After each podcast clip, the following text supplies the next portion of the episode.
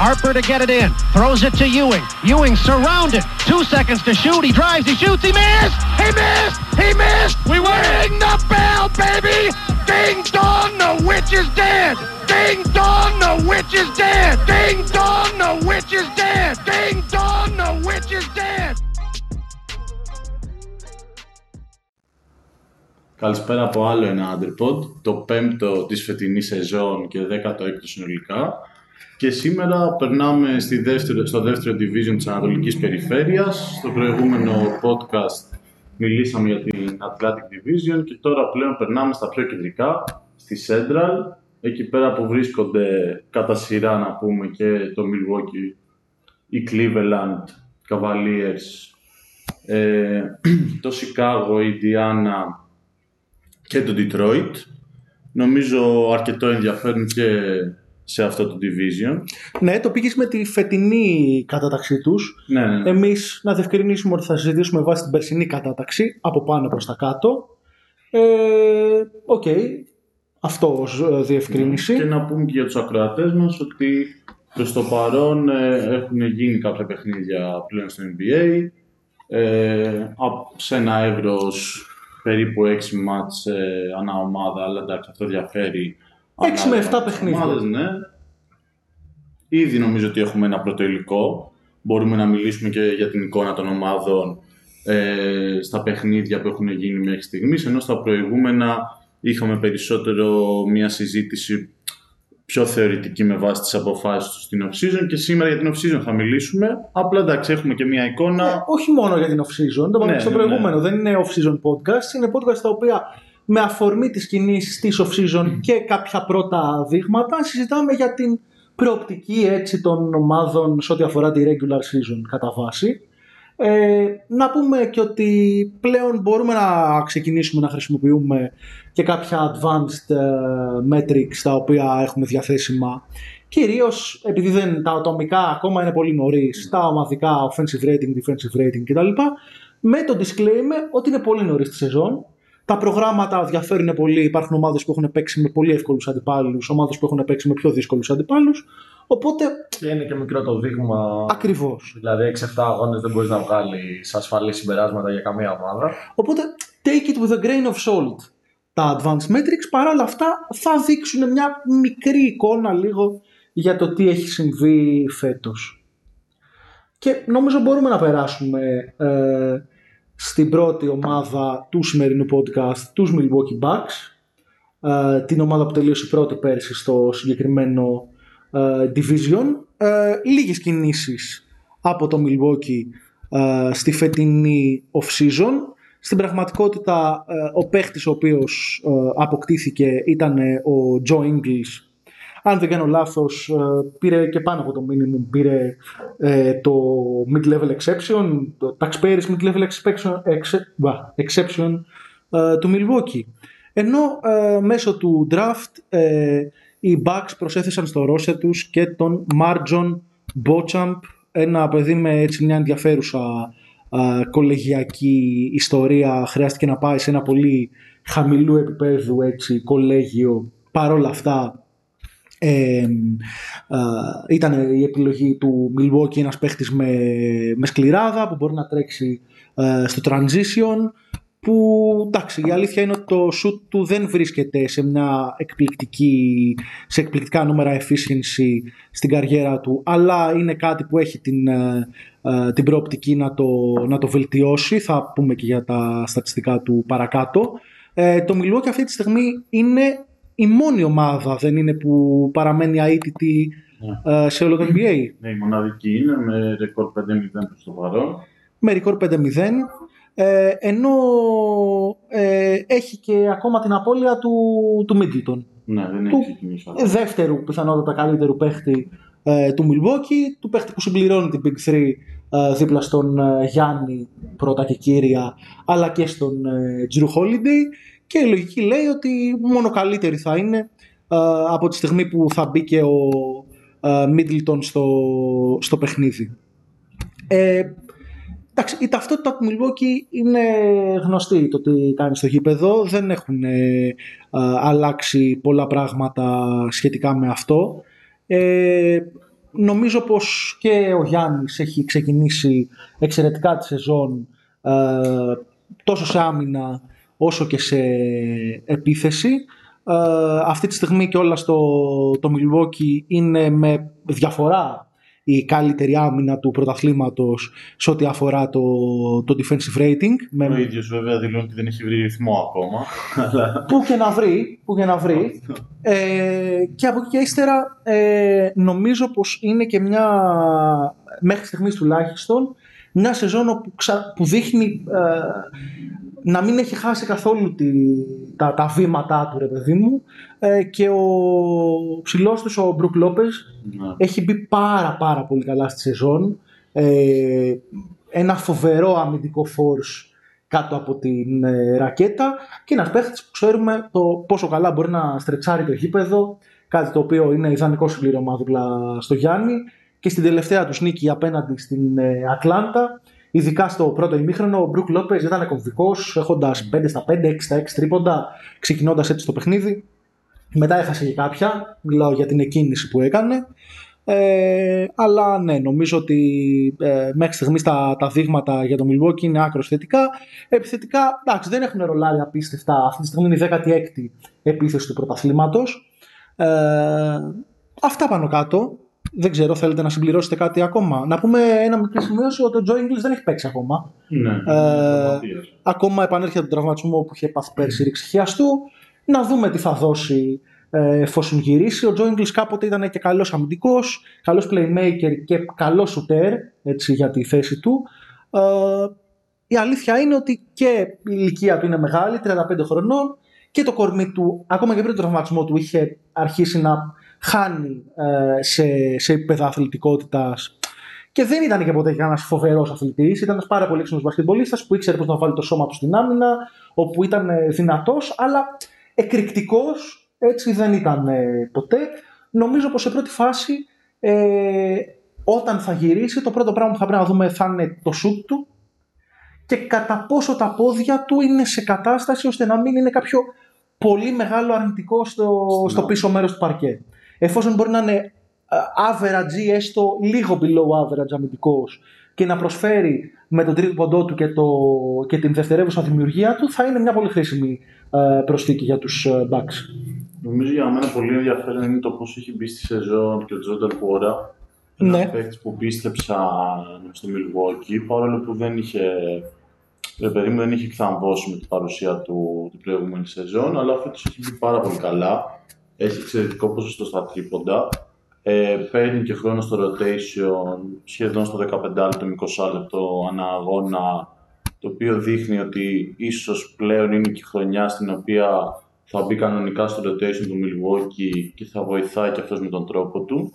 Επίσης, πολύ ενδιαφέρον συνολικά σαν ομάδα. Δεν είναι κάτι που δεν έχουμε συνηθίσει στο Milwaukee, αλλά συνεχίστηκε αυτή τη χρονιά ε, η τρομακτική ελευθερία που υπάρχει σε οποιονδήποτε παίχτη να βαράει τρίποτα, ξέρω εγώ. Ε, ανεξάρτητα με το άμα είναι πολύ καλός σε αυτό και άμα του τους βγαίνει στη μέρα του, ρε παιδί μου κτλ. Το οποίο καταλήγει πιστεύω και στο να υπάρχουν βραδιές που βλέπεις παίκτες του Milwaukee να κάνουν και overperform ξέρω εγώ κάποια στιγμή στη, ανάλογα με τη ρέντα τους ρε παιδί μου στο συγκεκριμένο στοιχείο. Ε, εντάξει, νομίζω αναφερθήκαμε λίγο και στο, στο προηγούμενο podcast που μιλάμε με το Atlantic Division ότι βλέπουμε πολύ ψηλά το Milwaukee.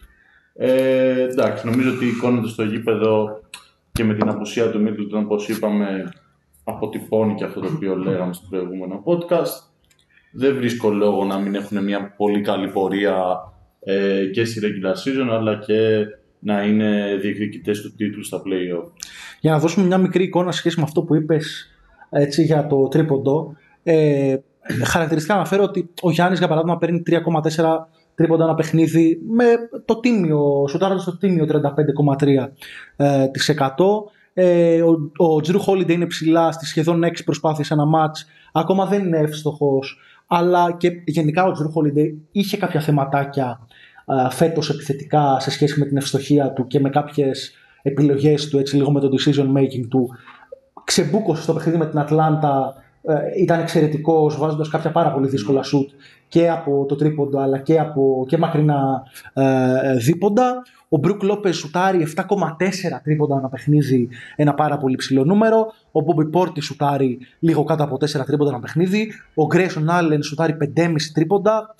Ε, θέλω να δείξω αυτή την εικόνα που λες και εσύ ότι πάνε αρκετά σε μια προσπάθεια να, να στρετσάρουν ε, ε, το γήπεδο. Ε, μπορεί κάποιες από αυτές τις προσπάθειες να είναι λίγο τραβηγμένες, να βελτιωθεί λίγο και το, θα βελτιωθεί λίγο και το decision making όσο προχωράει η σεζόν. Δεν είναι και ο Chris Middleton ακόμα στο rotation. Εννοείται που θα πάρει προσπάθειες από άλλους που αυτή τη στιγμή ακόμα βρίσκονται ψηλά. Έτσι ένα τελευταίο σχόλιο από μεριά μου έχοντας ε, φρέσκο και πολύ στο μυαλό μου το παιχνίδι απέναντι στην Ατλάντα. Ε, οι Bucks είναι μια ομάδα που δουλεύει πάρα πολύ και πάρα πολύ καλά προκειμένου ε, να αποτρέψει τον αντίπολο από να φτάσει στη ρακέτα της. Προστατεύει πάρα πολύ καλά ε, το χώρο εκείνο. Ε, αυτό έχει ως αποτέλεσμα την κλασική αμυντική αδυναμία των Bucks που γνωρίζουμε όλα τα τελευταία χρόνια ότι επιτρέπουν έναν αξιόλογα υψηλό αριθμό προσπαθειών από, τα, από τη γραμμή του τρυπώντου στον αντίπαλό τους να δούμε εφόσον τα ποσοστά των αντιπάλων τους γίνουν καλύτερα από το τρίποντο, αν πέσουν λίγο αμυντικά. Παρ' όλα αυτά, νομίζω αμυντική φιλοσοφία είναι κάτι που έχουμε δει ότι δουλεύει ε, όλα αυτά τα χρόνια. Εντάξει, είναι λίγο too much οι βοήθειες που δίνουν μερικές φορές ε, στους αντίπαλου ε, drivers. Αλλά από εκεί ύστερα αυτό νομίζω είναι κάτι το οποίο εν τέλει σε τελική ανάλυση λειτουργεί. Νομίζω είναι κάπως εταρισμένα τα πράγματα στο Μιλγόκι. Είναι και έτοιμη ομάδα και παρόλο που είναι αρχή της σεζόν, ο κορμός, βασικά όλο το ρόστερ είναι πάνω κάτω το ίδιο. Με αποτέλεσμα να μην ψάχνονται και να έχουν μπει παρόλο που δεν έχουν πατήσει ακριβώς τον γκάζι ακόμα, να έχουν μπει πολύ καλά στη σεζόν. Ε, και απέναντι και σε καλές ομάδες που εντάξει ψάχνονται προφανώς πολύ παραπάνω. Να πούμε ότι τις νίκες τους κάνουν απέναντι στους Sixers, τους Nets, τους Hawks, τους Knicks και μία απέναντι στους Rockets ενώ δεν είναι ομάδες οι οποίες θα πάνε για τις τελευταίες θέσεις βαθμολογίας. Ε, και νομίζω όπως έχουμε πει και στο προηγούμενο podcast ε, τους θεωρούμε ένα από τα ισχυρά φαβορή για το πρωτάθλημα να δούμε αν μέσα στη σεζόν θα προτιμήσουν κάποια στιγμή να κάνουν κάπως πιο low management για να είναι πιο έτοιμοι στα playoff κτλ. Αλλά νομίζω το κρίσιμο για τη σεζόν στους Bucks είναι σε τι κατάσταση θα βρεθούν όταν θα ξεκινήσουν τα play-off. Νομίζω ένα καλό πλασάρισμα θα το έχουν. Ε, και το μέλλον προμηνύεται καλό. Δε... Αν θέλουμε να, να μιλήσουμε για tiers όπως μιλήσαμε στο προηγούμενο podcast, προσωπικά θα ήταν στο νούμερο ένα ξεκάθαρα ε, σε ό,τι αφορά τα δικά μου tiers της Ανατολής και μάλιστα θεωρώ ότι αυτή τη στιγμή με βάση τα, προβλήματα τα οποία υπάρχουν έτσι κάπως και στην ε, Βοστόνη, τα ερωτηματικά μάλλον που υπάρχουν στη Βοστόνη, ε, θα είχα τους Bucks φαβορεί για να βρεθούν στον ε, τελικό του NBA γενικά, όχι μόνο της Ανατολής, ήταν η ομάδα που θα κερδίσει το πρωτάθλημα της Ανατολής, με λίγα λόγια. Εγώ συμφωνώ και παιδί μου, εγώ θέλω να το συζητήσαμε λίγο, αλλά θέλω να προσθέσω ότι είπαμε ότι δεν είχαμε απώλειες ε, στο Milwaukee, είχαμε μόνο προσθήκες που αυτό είναι και, το, είναι και μικρό το ρίσκο τους. Δηλαδή, δεν, δεν βλέπουμε παίχτες που ήταν σημαντικοί την προηγούμενη σεζόν, ούτε να έχουν φύγει, αλλά δεν βλέπουμε και παίχτες που ήταν σημαντικοί την προηγούμενη σεζόν να κάνουν underperform τουλάχιστον στα πρώτα παιχνίδια της σεζόν. Οπότε παίχτες όπως ο Τζο English, ο οποίος γυρνάει από τον τραυματισμό του, ακόμα και αν δεν είναι τόσο καλός και δεν μπορέσει να βοηθήσει, δεν είναι ότι κάνει χειρότερη την ομάδα, γιατί μπορεί να καλύψει το κοινό του διαφορετικά. Παίχτες όπως μπορεί να είναι για μένα που θέλω να τον δω, αν και δεν έχω μεγάλες προσδοκίες για τον Σέρτζι Πάκα, ο οποίος ήταν ένας πάρα πολύ χρήσιμος ρολίστας, ήταν σε ομάδες οι οποίες έχουν κάνει πρωταθλητισμό και έχουν πάρει ε, το πρωτάθλημα. Αν καταφέρει να βρεθεί, όχι στην κατάσταση που ήταν, γιατί δεν νομίζω ότι μπορεί να συμβεί αυτό, αλλά έστω σε μια καλύτερη κατάσταση, μπορεί και αυτός να δώσει πράγματα. Υπάρχουν και νέοι παίχτε που θέλουμε να τους δούμε πώς μπορούν να μπουν και αυτοί στο rotation για να δώσουν βοήθειες. Δεν νομίζω ότι έχουν κάποιο ερωτηματικό για το αν μπορούν να είναι το ίδιο καλή με πέρυσι. Το ερωτηματικό είναι αν μπορούν να είναι ακόμα καλύτεροι. Ναι, σωστά. Για τον Ιμπάκα που είπες, εγώ θα πω ότι η Ιμπάκα είναι έχει κάποιες, ε, κάποια φλάσεις ότι βρίσκεται σε μια κάπως καλύτερη αθλητική κατάσταση. Δεν είναι κάτι το οποίο βλέπεις με συνέπεια, αλλά δεν είναι εντελώς αποθαρρυντική μέχρι στιγμής η εικόνα τους σε μικρό χρόνο, δηλαδή ένα παιχνίδι. Ε, αλλά ε, νομίζω ότι σε βάθος της ε, σεζόν, στο βάθος σεζόν μπορεί να δώσει ε, πράγματα Ναι, στο αν rotation των κρατηθεί Bucks. και μακριά από τους τραυματισμούς που τον έχουν ταλαιπωρήσει πολύ τα τελευταία χρόνια, η αλήθεια είναι. Εννοείται. Ε, και είμαστε έτοιμοι νομίζω να περάσουμε στην επόμενη ομάδα. Ναι, η οποία δεν είναι άλλη από τους Chicago Bulls. Επίσης μια ομάδα χωρίς πολλή κινητικότητα στην off-season. Υπέγραψαν, πρόσθεσαν εμπειρία, υπέγραψαν τον Goran Dragic και τον Andre Drummond. Ε, προσπάθοντας να γεμίσουν το roster τους με εμπειρία ε, με χρήσιμους παίχτες. Αν δούμε, ο Drummond ε, είναι το δεύτερο πεντάρι πίσω από το Vucevic, ο Dragic δίνει βάθος στα guard. Να δούμε και σε τι κατάσταση θα είναι πλέον σε προχωρημένη ηλικία. Η εικόνα πάντως μέχρι στιγμής και των δύο είναι καλή. Και Ναι. του Drummond και του, και του Dragic. Συνολικά νομίζω όμως οι Bulls τα είχαμε πει και πέρσι δεν νομίζω ότι θα ξεφύγουν από μια μετριότητα.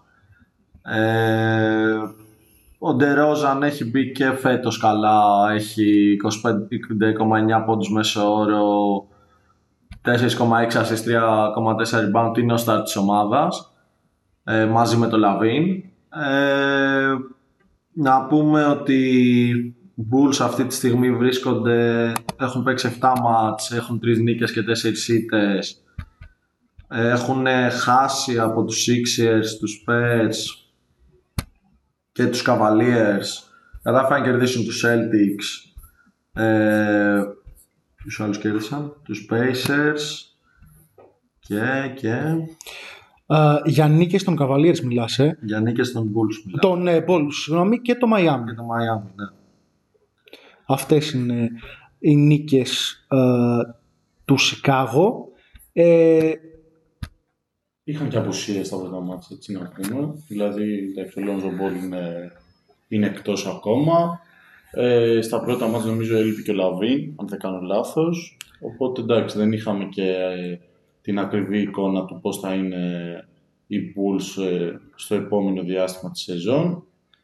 Εντάξει, ναι, δεν, διαφ- δεν διαφωνώ με τα σχόλια του Κωστή. Δεν νομίζω ότι μπορούν να...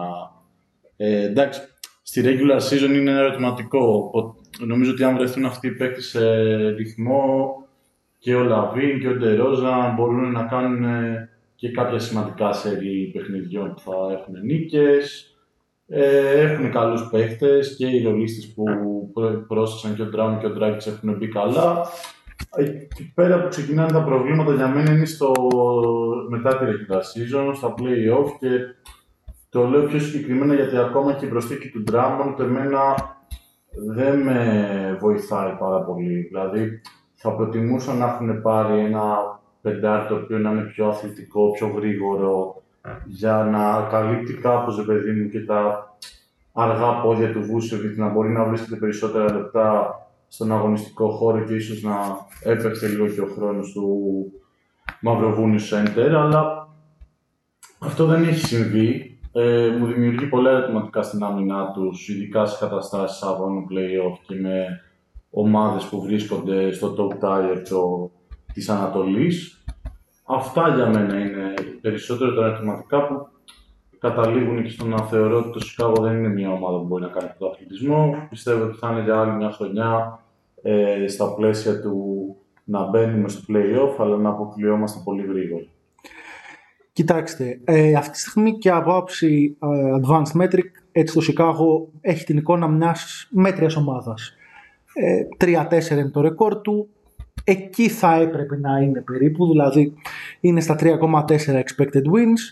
Ε, αυτή τη στιγμή είναι η 21η επίθεση του πρωταθλήματος, με 112 βέβαια offensive rating. Είναι κάτι το οποίο πρέπει να το δούμε ε, σε προοπτική κάποιων μηνών ε, αυτό ένα φαινόμενο το υπάρχει φέτος στη σεζόν ότι έχουν ανέβει πολύ τα offensive ratings της λίγκας. Ε, είναι νωρίς, οι άμυνες ακόμα δεν είναι πολύ δεμένες. Υπάρχει και το στοιχείο της αλλαγής στο κανονισμό, στο take foul, το φάουλ στην αντεπίθεση που πλέον ε, οι ομάδες ανταμείβονται με μία βολή συν την κατοχή της μπάλας. Αυτό έχει ως αποτέλεσμα να βλέπουμε πολύ περισσότερο transition επίθεση και υψηλότερο ρυθμό στα παιχνίδια του, του NBA. Το Σικάγο λοιπόν είναι ναι, η 21η επίθεση και η 16η άμυνα. Ε, εγώ θα πω ότι καλή είναι η εικόνα που έχει δείξει ο Βούσεβιτς μέχρι στιγμής της χρονιά. Είναι ε, σίγουρα καλύτερη από την, ε, από την περσινή κατά τη γνώμη μου, ειδικά στο, στο κομμάτι της άμυνας. Βγάζει μια, μια παραπάνω σκληράδα όσο τον έχω παρακολουθήσει και εκμεταλλεύεται καλύτερα το μέγεθός του σε ό,τι αφορά το κομμάτι της προστασίας της ε, ρακέτας. Σουτάρει καλά από το τρίποντο, πολύ καλύτερα από πέρσι. Ε, εντάξει, αρνητικό είναι το plus minus του, αλλά νομίζω ότι το plus minus είναι πάντα κάτι το οποίο δεν αφορά τον παίχτη, τουλάχιστον αποκλειστικά, αποκλειστικά τον παίχτη, είναι ένα πολύ περισσότερο ομαδικό ε, στατιστικό ή ένα line-up στατιστικό παρά ένα ατομικό. Και δεν έχουμε κάποιο τρομερό ρεκόρ για να πεις ότι η ομάδα συνολικά ήταν στο plus, αλλά ναι, ναι, ναι. στο μήνυμα. Ε, ο Drummond βρίσκεται στο plus.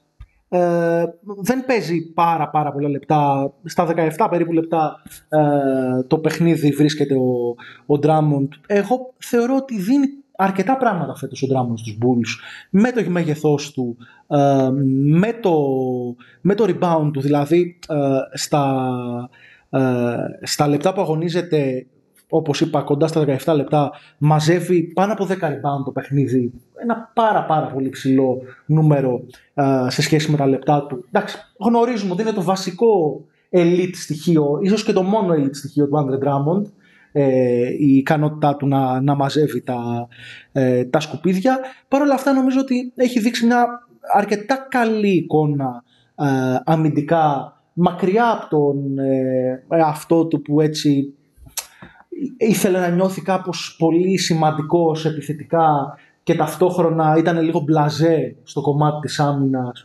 Νομίζω βρισκόμαστε σε μια περίοδο που ο Ντράμοντ έχει αποδεχθεί το ρόλο του και το τι μπορεί να κάνει πλέον έτσι στην ε, Λίγκα και πιστεύω ότι είναι μια προσαρμογή η οποία είναι σημαντική. Δηλαδή έχει ο Drummond στοιχεία που εφόσον αποδεχθεί και φαίνεται να το κάνει το ρόλο αυτό μπορεί να είναι ένα πολύ καλό ε, backup πεντάρι για οποιαδήποτε ομάδα ε, στο NBA. Νομίζω και στην περσινή του σεζόν έδειξε ε, μια, μια έτσι θετική, μια, ένα βηματισμό προς μια πιο θετική έτσι, ε, επιδραστικότητα στο, στο παιχνίδι. Έχει αρχίσει να σουτάρει και λίγο τρίποντα. Να το δούμε αυτό. Στην pre είχε βάλει και κάποια. Ε, έχει ενδιαφέρον κατά πόσο βάλει και αυτό το στοιχείο στο παιχνίδι του. Κατά βάση, ρε παιδί μου, να μπορεί να βάζει ξέρω εγώ, ένα το παιχνίδι, μισό το παιχνίδι που λέει, που λέει ο λόγος. Εντάξει. Δεν, δεν, η αλήθεια είναι δεν έχει σουτάρει τόσο στη regular. Περισσότερο είναι κάτι το οποίο βλέπαμε στην pre-season. Ναι. Έτσι. Ε, λέω ότι να δούμε κατά πόσο είναι κάτι το, κάτι το οποίο δουλεύεται και στην ε, προοπτική αυτή μετά τα μέσα της regular season ίσως είναι κάτι που αρχίζουμε να το βλέπουμε ε, περισσότερο. Και ο Γκοραντράκητς έχει δώσει εμπειρία ε, στον πάγκο. Είναι, παίζει 17,5 λεπτά το παιχνίδι, ε, έχει σουτάρει πάνω από, λίγο πάνω από 7 ε, σούτ ανά παιχνίδι είναι και αρκετά εύστοχος από το τρίποντο, χωρίς να είναι πάρα πολύ υψηλό το volume του, με μόλις 2,5 σουτ, αλλά σουτάρει στο 50% στα σουτ αυτά. Ε, το decision making του βρίσκεται σε πολύ καλά επίπεδα, περίπου 4 assist για ένα λάθος. Ένα πολύ καλό ε, ratio. Ε, και αμυντικά νομίζω είναι ένας παίχτης που δεν τους ε, σκοτώνει. Δηλαδή και αυτός βρίσκεται στο plus, plus minus. Άλλη μια εικόνα πάλι όχι για τον παίχτη, αλλά γενικά για τον τρόπο που λειτουργεί καλά αυτή τη στιγμή το second unit ε, του Σικάγο. Ε, Ένα-δυο στοιχεία που θέλω να βάλω ακόμα. Ε, πρώτον, δύο θετικά. Ότι παρά το γεγονός ότι της έλλειψης του Lonzo Ball, η οποία στα μάτια μου είναι τεράστια, Πέρσι η άμυνα των Bulls κατέρευσε όταν χάθηκε ο Lonzo Ball και ταυτόχρονα έχασε παιχνίδια και ο Άλεξ Καρούζο. Ε, ο Λόνζο έχει χάσει πάρα, πάρα πολύ χρόνο με τον τραυματισμό του. Δεν ξέρω τι ακριβώς γίνεται και πότε θα γυρίσει. Είναι Νομίζω, έξω από το Γενάρη. Είναι έξω από το Γενάρη. Νομίζω δεν είναι πολύ θετικά ε, τα δείγματα. Υπήρχε μια φημολογία και για το κατά πόσο και ερωτηματικά για το κατά πόσο θα παίξει γενικά φέτος. Ε, να το παρακολουθήσουμε. Η αλήθεια είναι ότι αναβαθμίζει σε μεγάλο επίπεδο την περιφερική τους ε, άμυνα, η οποία πρέπει να είναι καλή, γιατί όσο καλύτερος και να γίνει ο, ο Βούσεβιτς στο, στο rim protection, ποτέ δεν θα είναι ε, elite στο, στο στοιχείο αυτό, ενώ ούτε ο Ντερόζαν και ο Λαβίν μπορούν να θεωρηθούν ε, πολύ καλοί αμυντικοί ή τέλος πάντων πολύ plus defenders. Βέβαια έχει καλύψει ε, σε σημαντικό, ε, αν όχι απόλυτο, σε σημαντικό βαθμό την απώλεια του Λόνζο, ο Άγιο Ντοσούνμου, ο περσινός rookie και ένα από τα steal του περσινού draft αφού επιλέχθηκε στο, στο δεύτερο γύρο. Από πέρσι έδειξε ότι είναι ένας πολύ χρήσιμος ε, μπασκετμπολίστας Επιβεβαιώνεται αυτό το πράγμα και φέτος. Ε, καλός ο Άγιο και επιθετικά αλλά και αμυντικά. Είναι εύστοχος και στο τρίποντο. Κάτι το οποίο ήταν ερωτηματικό λίγο όταν μπήκε στη Λίγκα το πόσο σε τι βαθμό θα βελτιώσει το σουτ του. Αυτή τη στιγμή σουτάρει με σχεδόν 46% από το τρίποντο με τέσσερις προσπάθειες το μάτς. Δηλαδή δεν είναι ότι παίρνει ένα-δύο σουτ. Έτσι. Ε, μπορεί να βάλει πολύ πίεση πάνω στην μπάλα. Ε, δεν είναι κακός ε, ε, χειριστής, αν και περισσότερο το, το μπάσκετ που παίζει ταιριάζει στο να είναι δευτερεύον χειριστής παρά πρωτεύον σε μια ε, πάρα πολύ καλή ομάδα. Ο Άλεξ Καρούζο και αυτός βρίσκεται σε εξαιρετικά επίπεδα.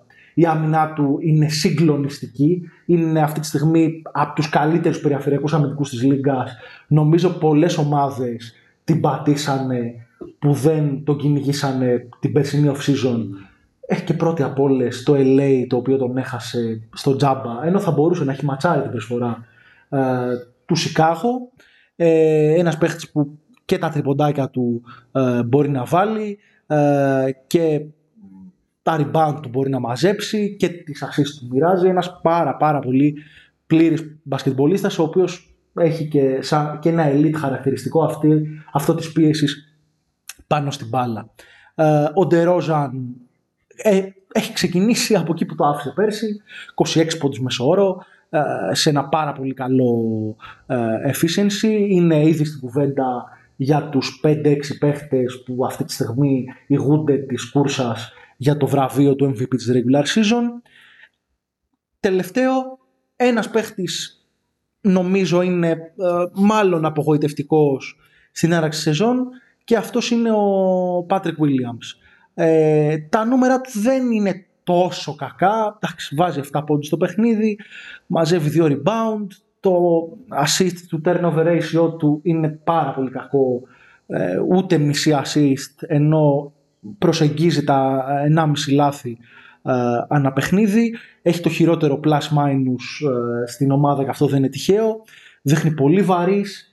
Ε, μερικές φορές δείχνει εκτός ε, νερών και στην επίθεση ε, στο, τι, στο ποιος είναι ο ρόλος του και στο τι μπορεί να κάνει αλλά νομίζω το, το βασικό έτσι που τουλάχιστον εμένα με προβληματίζει είναι και το αμυντικό στοιχείο γιατί μπήκε στη Λίγκα ως ένας παίχτης ο οποίος επιλέχθηκε στη, θέση που επιλέχθηκε πολύ ψηλά στον draft γιατί έχει ένα two-way potential. Αυτή τη στιγμή με το πόσο βαριά δείχνουν τα πόδια του σε συνδυασμό με τον μη ρόλο που έχει στην επίθεση ότι δεν έχει σουτ κτλ. Ε, εμένα δεν με κάνει. Καλά, όχι, δεν έχει σουτ. Καλά σου πάρει. Ε, αλλά δεν ξέρω. Δεν, δεν νιώθω ότι αυτή τη στιγμή είναι ένα χρήσιμο κομμάτι τόσο του, του rotation. Ναι, όχι προς το παρόν. Η εικόνα που έχει δείξει ειδικά στη φετινή σεζόν δεν είναι καλή. Εντάξει, Υπάρχει χρόνο να το δούμε γιατί εντάξει και το τρίποντο του είναι καλύτερο νομίζω σχετικά με πέρυσι. Είναι στο 35% ρε παιδί μου. Okay, ναι. Με μόλι δυόμιση προσπάθειε ένα παιχνίδι. Δεν είναι ναι. κάτι το οποίο. Δεν, έχει, δεν, δεν παίρνει και δεν μπορεί να βρει και επιθετικό ρυθμό νομίζω κιόλας. Γιατί δεν είναι και μια ομάδα η οποία έχει πολλούς παίχτες που παίρνουν τις αποφάσεις εκείνοι στην επίθεση και θα πρέπει να μπει και λίγο στο ρόλο ενός ρολίστα και περισσότερο 3&D παίχτη πλέον παρόλο που δεν μπήκε Ακριβώς έτσι, ρε παιδί μου, τα προηγούμενα χρόνια. Το Σικάγο προσπαθούσε, ειδικά τα χρόνια που δεν ήταν μια καλή ομάδα, να του δίνει περισσότερη ελευθερία. δύο χρόνια είναι στη Λίγκα ο Ναι, ναι, την πρώτη του χρονιά, τη, rookie, ναι. τη rookie σεζόν του, ρε παιδί μου, μπήκε σαν ένας παίκτης που έπαιρνε αρκετή ελευθερία στην επίθεση για να, προσπαθεί να βρει και εκείνος το σου του. Πλέον νομίζω έχει φύγει από το να είναι αυτός ο παίχτη. Πρέπει να προσπαθήσει να προσαρμοστεί σε αυτόν τον ρόλο. Που το βασικό είναι να δουλέψει και πολύ αμυντικά, γιατί όντως, ειδικά αυτή τη στιγμή, φαίνεται πάρα πολύ βάρη όπω είπε και εσύ. Ναι, είναι ένας 3D, προσπαθούν να τον κάνουν ένα 3D παίχτη, ενώ αυτή τη στιγμή λείπει και το 3 και το 2. Ναι. Και δεν είναι ότι και στις υπόλοιπες προσπάθειές του κάνει κάτι φοβερό, δηλαδή το κάτω below 43% ε, σε field goal percentage, τίποτα και τρίποτα, δεν είναι κάτι το οποίο είναι ιδιαίτερα ε, ενθαρρυντικό και δεν κερδίζεις και βολές, δεν, δεν ξέρω, πολύ κακή εικόνα και δεν ξέρω κατά πόσο ε, ίσως το Σικάγο να τον σκεφτεί ως ένα πιθανό asset που θα ποντάρει κάποια ομάδα που μπορεί να τον φτιάξει για κάποιο trade που θα τη βελτιώσει πιο άμεσα. Ε, να δούμε. Να δούμε. Άρα να κάνουμε και προβλέψεις σε σχέση με που- το που τους βλέπουμε στην τελική κατάταξη της regular. Ναι, ναι. Να κάνουμε. Πιστεύω ότι θα παλέψουν να μην είναι στο play-in. Να κυνηγήσουν Να δηλαδή την κυνηγήσουν, έκτη ναι. θέση. Δεν ξέρω ρε γάμο, είναι πολύ πολύ stacked η Ανατολή. Έχει πραγματικά καλές ομάδες. Έχω την αίσθηση ότι θα είναι στο play-in. Ε, μου φαίνεται πολύ δύσκολο να το γλιτώσουν. Νομίζω ότι είναι κοντά στο επίπεδο των New York Knicks. Κάπου εκεί στο... Ξέρεις, στο ποιες Λίγο ομάδες βρίσκονται καλύτερες κοντινά. περιμένω Και λόγω εμπειρίας. Εγώ το ίδιο μάλλον. Αλλά όχι με μεγάλη διαφορά. Ναι, πάντως δεν νομίζω ότι, ότι δε- αυτή τη στιγμή δεν μου φαίνεται κάτι πιθανό πέρα το καλύτερο πιθανό σενάριο μου φαίνεται το να είναι first round exits. Ναι, όχι, αυτό συμφωνώ. Αλλά πιστεύω και εγώ ότι εντάξει, δεν θα μου κάνει εντύπωση ούτε αν τους δω έκτους, ούτε αν τους δω στην 7η ή 8η θέση. ρε. Εμένα θα μου κάνει μεγάλη εντύπωση αυτό το έκτος. Δηλαδή, θα, ε, ε, αυτή τη στιγμή υπάρχει το Milwaukee, υπάρχει το Cleveland, υπάρχει η Βοστόνη, υπάρχει η Ατλάντα, υπάρχει το Τορόντο, υπάρχει η Φιλαδέλφια και δεν έχω αναφέρει καν ακόμα το Μαϊάμι Είναι έτσι, ναι. το οποίο μπορεί να μην έχει μπει πολύ καλά στη σεζόν, αλλά οκ, κάποιοι θεωρούν ότι θα είναι από τις πολύ καλές ομάδες. Και δεν έχω αναφέρει καν τους Nets, οι οποίοι, συγγνώμη κιόλας, μέχρι στιγμής είναι αθλοί, μπορεί να είναι από τις χειρότερες ομάδες του NBA, τέλος πάντων, ας μην το συζητήσουμε τώρα. Παρ' όλα αυτά, δεν είναι, θα, θα μου κάνει πολύ μεγάλη εντύπωση το Σικάγο να τελειώσει τη σεζόν έκτο. Ε, δεν είναι το πιο πιθανό σενάριο. Δεν θα μου κάνει εντύπωση να είναι κοντά με κάποιες από τις ομάδες που ανέφερες, τύπου Raptors. Τη Φιλαδέλφια, ίσως. Ναι. να πω. Ε, έχω τελείως διαφορετική Ναι, εικόνα ναι. για τους Raptors προσωπικά, αλλά οκ. Αλλά ναι, εντάξει, εγώ δεν λέω ότι ρε παιδί μου στο άκουσμα δεν θα πω ότι πιστεύω ότι θα βρίσκονται πάνω από αυτές τις έξι ομάδες. Αλλά λέω ότι δεν είναι και κάτι που δεν γίνεται να βρεθούν πάνω από μία από αυτές. Αυτό στην πραγματικότητα. Οκ, οκ. Πιστεύω θα είναι πολύ μεγάλη επιτυχία για το franchise άμα το, το καταφέρει αυτό. Να δούμε κατά πόσο ίσως και με κάποιο trade ε, στα μέσα της χρονιάς γίνουν και λίγο πιο ανταγωνιστικοί. Να δούμε και αυτό με τον Λόνζο, γιατί παίζει πολύ μεγάλη. Σίγουρα να δούμε και την μεγάλο επιστροφή του Λόνζο. Από εκεί και πέρα, οκ, φοβερός ο μέχρι στιγμής και ο Ντερόζαν, αλλά επειδή μεγαλώνει και αυτή τη στιγμή δεν βλέπεις κάποια προοπτική, ρε παιδί μου, ότι ξέρω πέρα από τον Ντοσούνμου να γίνει κάποιος πολύ καλύτερος, να, να ανέβει tier στο τι παίχτης είναι. Ε, έχει, υπάρχουν και κάποια ερωτηματικά και για το μέλλον του franchise Αυτό ναι. του, του ποιος είναι ο τρόπος για το μέλλον του; Όχι, ρε παιδί μου. θα- μπορούν να παραμείνουν μια μέτρια ομάδα με τον Λαβίν. Μια καλούτσικη τέλος πάντων ομάδα. Ε, αλλά το ποια θα είναι αυτή η κίνηση που θα τους φέρει να είναι ομάδα πεντάδας με πιο στιβαρό τρόπο στο μυαλό μου ακόμα είναι πολύ αόριστο. Εντάξει, νομίζω. Καλά, έχουμε ξανακάνει νομίζω και μια αντίστοιχη κουβέντα για το κατά πόσο διάφορα trades που έχει κάνει το Chicago που έχει δώσει πολλά πράγματα από το μέλλον του στην πραγματικότητα έπρεπε να το κάνουν. Εγώ. Ένα είναι αυτό ρε εσύ, το τρέχει το βούσε. Ναι, ναι, ναι, όχι, δίκιο έχει. Ναι, εντάξει, αυτό είναι το ουσιαστικό που πλέον, παιδί μου, δεδομένου και το τι έγινε μετά, μπορείς να το δεις λίγο πιο καθαρά στο παρελθόν ότι μάλλον μπορεί να ήταν και λάθος. Τι μάλλον. Βελτιωμένος ο Βούσεβιτς φέτος. Αλλά... Αυτή τη στιγμή για μένα ο Wendell Carter Jr. είναι καλύτερο πενταρά από τον Νικόλα όχι, Βούσεβιτς. συμφωνώ, εγώ συμφωνώ απόλυτα. Και σίγουρα έχω, μου δίνει μεγαλύτερη αμυντική ασφάλεια ο Wendell Carter από τον ε, Βούσεβιτς. Εννοείται.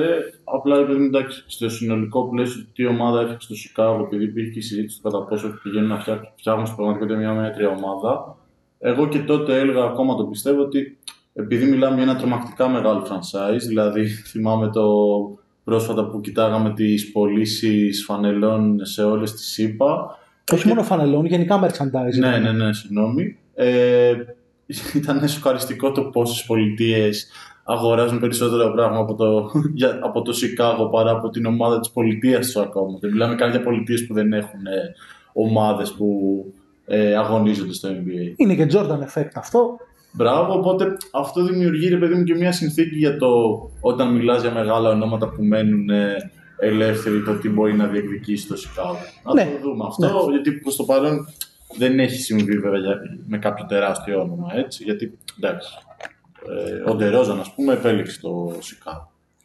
Και να περάσουμε νομίζω στην επόμενη ομάδα που δεν είναι άλλη από τους Cleveland Cavaliers οι οποίοι έχουν μπει πάρα πολύ καλά στη σεζόν. Αυτή τη στιγμή βρίσκονται στο 5-1. Έχουν χάσει μόνο από τους Raptors την πρώτη αγωνιστική και από εκεί και πέρα έχουν κερδίσει κατά σειρά τους Bulls, τους, Ca- τους Wizards, το Orlando, τους Celtics και τους New York Knicks. Ε, ένα Cleveland το οποίο η πιο ηχηρή κίνηση που έκανε, το είχαμε πει και όταν μιλούσαμε για το Jazz, ήταν η απόκτηση του Donovan Mitchell ε, μέσω του trade που έστειλε το Sexton και τον Markkanen στη Utah Και τον Αγμπάτζη. και τον Akbatji, ναι, σωστά. Ε, από εκεί και πέρα ε, απέκτησαν ε, κάποιους ρολίστες στη free agency, τον Raul Neto, τον Robin Lopez, ενώ ξανά υπέγραψαν και τον Ricky Rubio, ο οποίος είναι ακόμα τραυματίας, δεν έχει παίξει.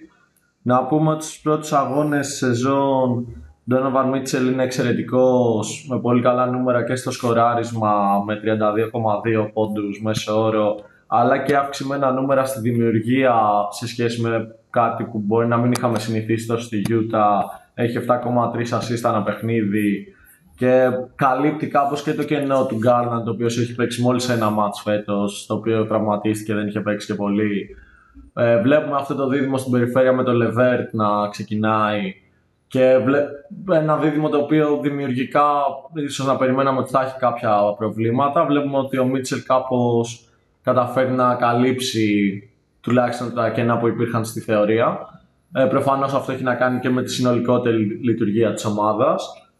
Ε, και νομίζω έχουν, ε, συνεχίζουν από ένα καλό δρόμο στον οποίο βρίσκονταν και πέρσι που νομίζω ήταν από τις, μια, από τις ευχάριστες εκπλήξεις της regular η πορεία των Cavaliers ε, με, και με το Mobley ο οποίος ήταν το περσινό διεκδικητής του Rookie of the Year Ναι, ναι, ναι. Και φαβορεί για τους πρώτους 6-7 μήνες ε, πριν κάνει τη μεγάλη άνοδο ο Σκότι Barnes. Και αυτό που θα έπρεπε να το πάρει.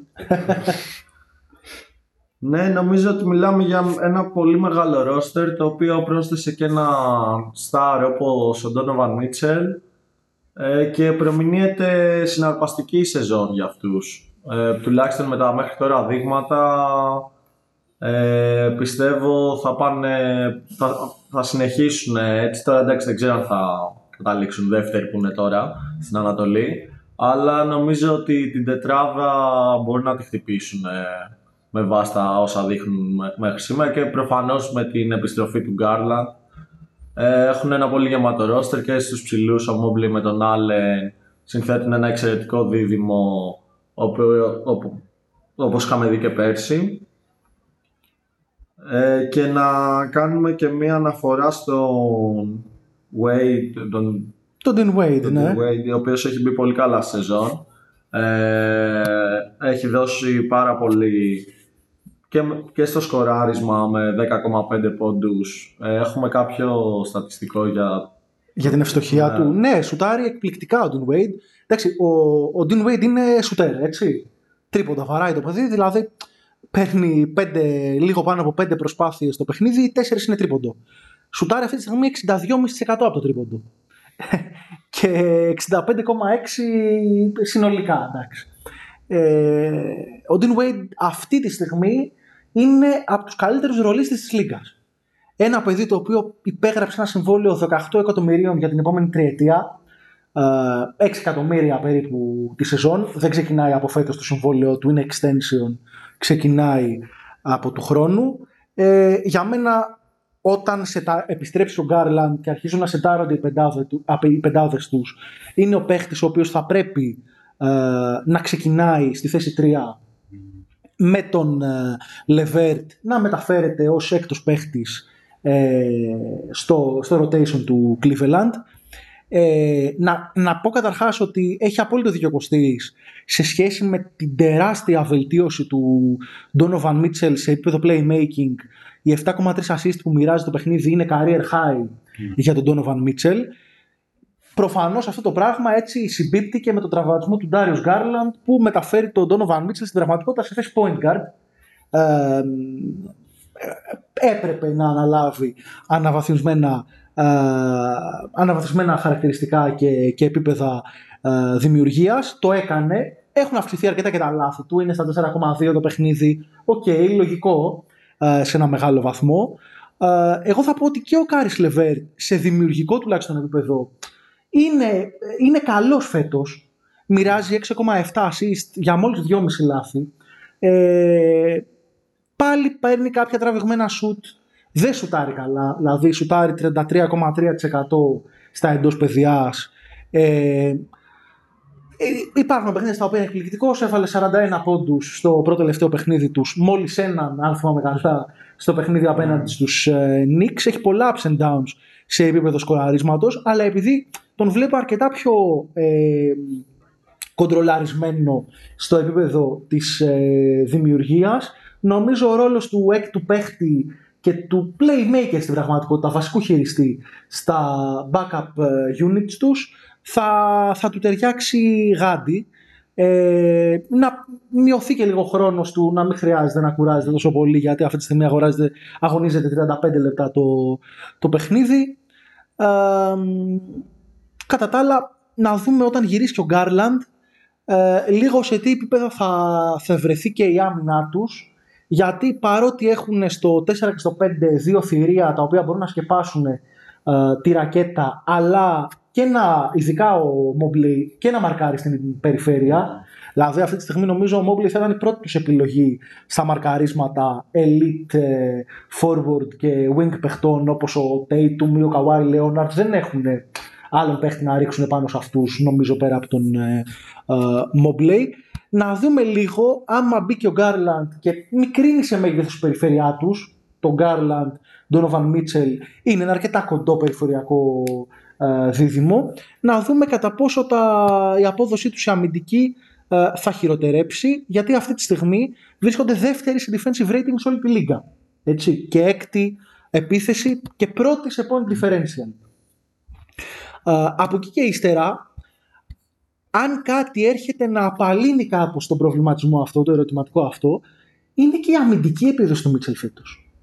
Ο Μίτσελ μέχρι στιγμής είναι καλός αμυντικά. Ε, παίζει με ενεργειά, χρησιμοποιεί, έχει πολύ ενεργά χέρια, βάζει το κορμί του πολύ πιο έντονα, ρε παιδί μου, στη φωτιά από ό,τι το έκανε στη Γιούτα. Έχει και καλύτερους αθλητές δίπλα του. Γιατί καλά κάνουμε και λέμε για την απόδοση του Μίτσελ αμυντικά στη Γιούτα. Αλλά η αλήθεια είναι ότι ειδικά τον τελευταίο χρόνο, ε, αν εξαιρέσεις τον Κομπέρο που είναι σε λίτα αμυντικός, είχε δίπλα του παίχτες που όχι απλά δεν ήταν καλοί αμυντικοί, ήταν και τραγικοί αθλητές. Αυτό το πράγμα δεν υπάρχει στο Cleveland. Υπάρχουν παίκτε που αθλητικά μπορούν να ανταπεξέλθουν ε, στα ζητούμενα τα οποία ε, βάζει το, το σύγχρονο παιχνίδι. Και ο Dean Wade που αναφερθήκαμε πριν στο, στο πόσο καλός ρολίστα είναι, δεν είναι ένας κακός αμυντικός ρε παιδί μου. Μπορεί να κάνει ε, πραγματάκια, δεν είναι μάινου και στην πίσω πλευρά ε, του παρκέ. Ε, παίρνουν πράγματα από τον Τζέντι Όσμαν, ο οποίος ε, σε επίπεδο σκοραρίσματος είναι αρκετά καλά φέτος. Παίρνουν πράγματα από τον Giving Love, ειδικά το παιχνίδι του το τελευταίο απέναντι στους Νίξ ήταν συγκλονιστικό με, με φοβερή ευστοχία ε, από το τρίποντο. Γενικά σου πάρα πολύ καλά φέτος ο Kevin Love. 2,8 στις 6 προσπάθειες, 47,2 δηλαδή ε, τις 100. Αυτή τη στιγμή νομίζω μόνο ένα ερωτηματικό υπάρχει στο ρόστερ του Cleveland και αυτό αφορά την απόδοση του Isaac Okoro, ο οποίος παίρνει 16 λεπτά το παιχνίδι και πραγματικά επιθετικά είναι τραγικός. Δεν μπορεί να κάνει τίποτα. Έχει μόλις 1,7 πόντο, πόντους μέσω όρο το παιχνίδι. Ε, σουτάρει 22% εντός παιδιάς. Ε, δεν έχει βάλει τρίποντο. Οι, οι, οι αντίπαλες ομάδες πραγματικά όποτε παίζει τον μαρκάρουν με τα μάτια. Δεν χρειάζεται καν να πάνε κοντά του. Ακόμα και στοιχεία λέει πέρσι ο κόρο, κάποια ελεύθερα τρίποντα τα έβαζε. Ε, είχε δείξει μια ικανότητα κάπως να πηγαίνει μέχρι το καλάθι, να, είναι λίγο, να κάνει κάποιες έξυπνες επιλογές ως κάτερ. Δεν υπάρχει τίποτα, τίποτα. Αυτή τη στιγμή ο, ο Κόρο είναι τραγικός. Είναι ο μόνος παίχτης καταρχά στο ρόστερ του Cleveland που έχει αρνητικό πλασμάινου. Mm. Υπάρχει ο Ντάριο Γκάρλαντ, ο οποίος έχει παίξει όμως, ξέρω εγώ, φέτος 13 λεπτά. Δεν έχει παίξει άλλο. Έχει, δεν, δεν... Είναι πολύ κακή η εικόνα του και είναι σημαντικό γιατί μιλάμε για ένα παίχτη ο οποίος επιλέχθηκε στο νούμερο 5 του, του draft στο οποίο βρισκόταν και ρε παιδί μου, περιμένανε πράγματα από αυτόν. Ειδικά δίπλα σε μια κοντή περιφέρεια να βάλει ε, το στοιχείο της άμυνας, της πίεσης πάνω στην μπάλα. Του, ε, ως μέγεθος δεν είναι τεράστιος, αλλά είναι ένα γυμνασμένο παιδί το οποίο έχει πολύ δυνατό, πολύ γερό κορμό. Δεν, δεν δίνει τίποτα απολύτως. Και δεν έχει φανεί ευτυχώς μέχρι στιγμής για το Cleveland, γιατί ο Τσέντι Όσμαν αλλά και ο, και ο Dean Wade βρίσκονται σε πολύ καλή κατάσταση. Ξέρετε, απλά νομίζω ότι δεν θα τους κοστίσει και τόσο, γιατί έχουν αρκετά γεμάτο πάγκο. Δηλαδή, εγώ δεν πιστεύω ότι θα πέσει η απόδοση ας πούμε, του Τσεντίος Μαν. Ε, ο Γκάρλον θα γυρίσει, ο Λεβέρ θα βρεθεί και αυτός ε, περισσότερο στο second unit να το τρέχει εκείνος. Εντάξει, ο Kevin Love δεν ξέρω αν θα συγκρατήσει τα ποσοστά αυτά τα οποία έχει προς το παρόν και να κάνει τέτοιες εμφανίσεις σαν τη χτεσινή που εντάξει ήταν σοκαριστικά καλός. Αλλά υπάρχουν πολλοί παίχτε. Ακόμα και το κάποια στιγμή που θα γυρίσει ο Ρούμπι, που βέβαια έχει έναν πολύ σοβαρό τραυματισμό, δεν θα είναι άμεσο αυτό. Αλλά υπάρχουν πολλοί παίχτες και πολλοί τρόποι να βρεις και έτσι επιθετική, ε, καλή επιθετική λειτουργία και με διαφορετικά σχήματα και αλλάζοντας και μερικές φορές και το ε, με τον άλλο. Το πρόβλημα σε αυτό, και εγώ θέλω να το αναφέρω γενικά, είναι το, στο κομμάτι ότι όντως ήταν ε, νούμερο 5 του draft. Και δεν είναι και ότι είναι και πάρα πολλά χρόνια στη Λίγα και μπορείς να πεις από τώρα ότι okay, είναι ένας παίκτης που μπήκε με πολύ καλές προδιαγραφές, αλλά έχει αποδείξει ότι δεν μπορεί πλέον.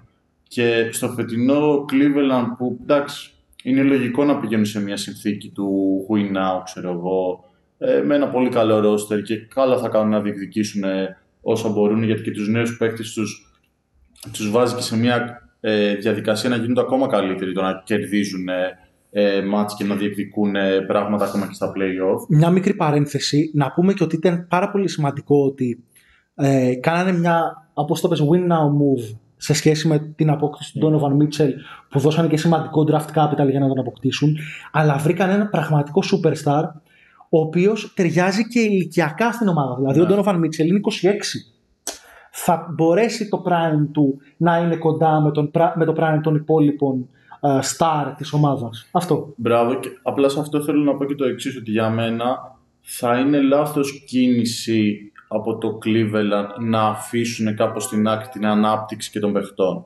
Δηλαδή, θα ήθελα να δω, παρόλο που μπορεί να τους κάνει κακό στη regular season σε έναν βαθμό, θα ήθελα να δω το Mobley να παίρνει περισσότερες προσπάθειες από τον τρίποντο. Γιατί πιστεύω ότι αυτό τον κάνει καλύτερο παίχτη συνολικά μελλοντικά. Και έστω το δούμε να μην δουλεύει. Αλλά να, να το δούμε. Εντάξει, δεν το λέω αυτό επειδή θέλω να κρίνω το Cleveland κακό. Καταλαβαίνω, καταλαβαίνω. Αλλά είναι κάτι που περιμένω να δω επίσης. Δηλαδή και για τον Οκόρο, δεν θα είναι λάθος να του δοθεί μια ελευθερία σε κάποια τουλάχιστον μάτια να παίρνει περισσότερες προσπάθειες. Πέσει 16 λεπτά και είναι χάλια δηλαδή. Ναι, όχι, το αντιλαμβάνομαι και εντάξει, μπορεί να, βρε, να βρεθούν και σε ένα σημείο που θα πούνε: OK, δεν γίνεται. Είμαστε μια πολύ καλή ομάδα. Δεν γίνεται να αφήνουμε τον Οκόρο να του λέμε: Εντάξει, παίξε γιατί πρέπει να σε αναπτύξουμε.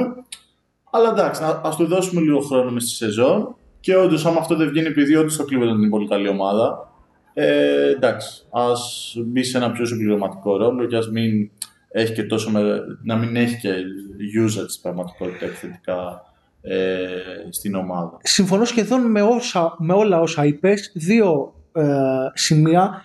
Ο Mobley, έχεις δίκιο, κάποια στιγμή πρέπει να τον δούμε να αυξάνει και το volume του ε, από το τρίποντο. Η αλήθεια είναι ότι συχνά όταν θέλεις να φτιάξεις το shoot ένα παίχτη, τον στρετσάρεις σιγά σιγά. Δηλαδή, ξεκινάς από το να παίρνει περισσότερο mid-range προσπάθειες και αυτό σταδιακά μεταφράζεται στο να παίρνει και περισσότερα τρίποντα. Νομίζω μέχρι στιγμής, όσο δεν έχω παρακολουθήσει, το έχω δει να γίνεται αυτό. Έχω δει να, παίρνει, να παίρνει shoot ε, από μέση απόσταση.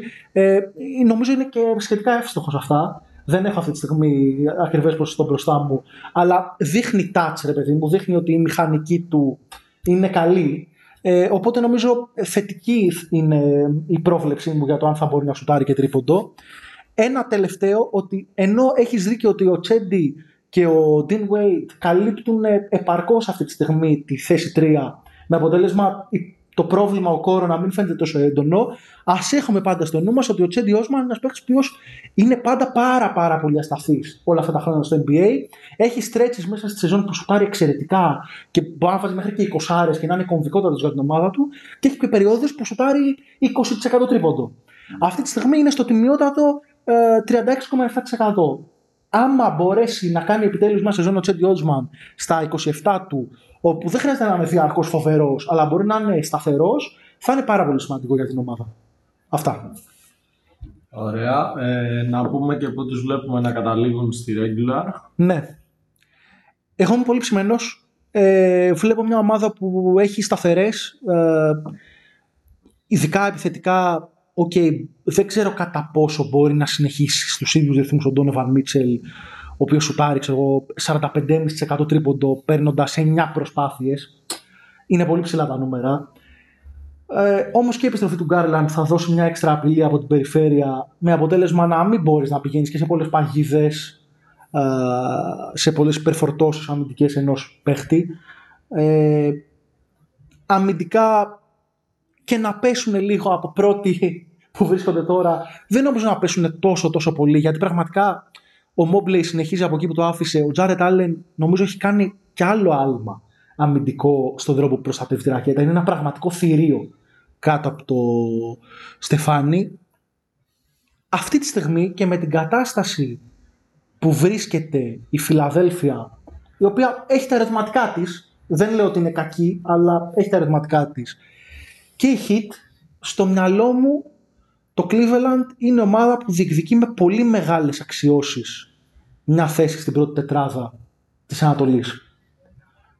Όχι την πρώτη θέση, λογικά ούτε και τη δεύτερη θέση γιατί η Βοστόνη και το Milwaukee είναι ακόμα στο πρωτάθλημα αλλά α, στο ακριβώς επόμενο tier μετά από αυτές τις ομάδες το Cleveland έχει μια θέση στη δική μου κατάταξη θα βάλω ένα ερωτηματικό λόγω απειρίας το κατά πόσο θα είναι ε, διεκδικητές μιας θέσης για τους τελικούς της Ανατολής στα play-off. Αλλά αυτή τη στιγμή έχουν και το offensive power αλλά και ένα δίδυμο ψηλών το οποίο ε, μπορεί να δημιουργήσει μια προστασία της ρακέτας σε πολύ ψηλό επίπεδο.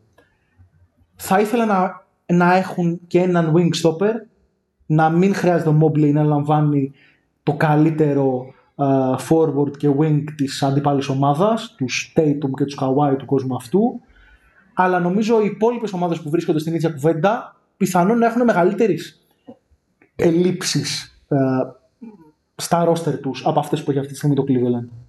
Ναι, εγώ συμφωνώ απόλυτα. Εντάξει, είναι το ίδιο. Το έχουμε ξαναναφέρει και αρκετές φορές ότι βλέπουμε το Milwaukee και την Βοστόνη στις πρώτε δύο θέσεις. Οπότε εντάξει, λογικό είναι να μην πιστεύουμε ότι το κλίμα μπορεί να φτάσει στο επίπεδο τους.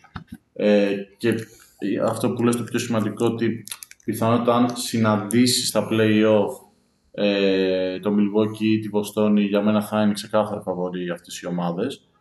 Αλλά πέρα από αυτές τις δύο και εγώ στο Tire μου θα τους έβαζα και φαβορή για την τρίτη θέση. Όχι μόνο στο ότι μπορούν να βρεθούν εκεί. Okay. Ε, είμαι πάρα πολύ ψημένος με την ομάδα. Εντάξει, από πέρυσι, ειδικά για το Mobley, ήμουνα ενθουσιασμένος.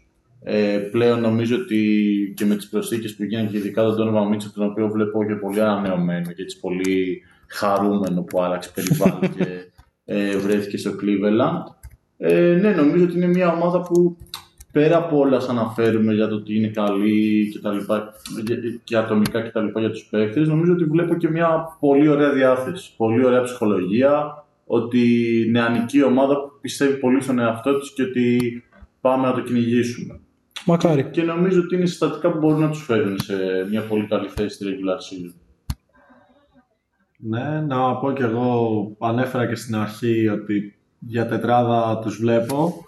Εντάξει, η συζήτηση για τα playoff είναι πολύ διαφορετική. Δεν θα μου κάνει εντύπωση άμα τύχουν όχι με τους Bucks τους Celtics, με μια πιο έμπειρη ομάδα τύπου Heat, τύπου Sixers και τα λοιπά στα playoff δεν θα μου κάνει εντύπωση να αποκλειστούν όσο καλή regular και αν έχουν κάνει. Ε, και νομίζω κάπου εδώ ολοκληρώνουμε ε, τη συζήτηση για το Cleveland και περνάμε, μπορούμε να περάσουμε στην συμπαθέστατη Ινδιάνα η οποία έχει μπει από πέρσι σε μια λογική rebuild ε, μετά ο trade του Σαμπόνις και τα λοιπά που έκανε πέρσι.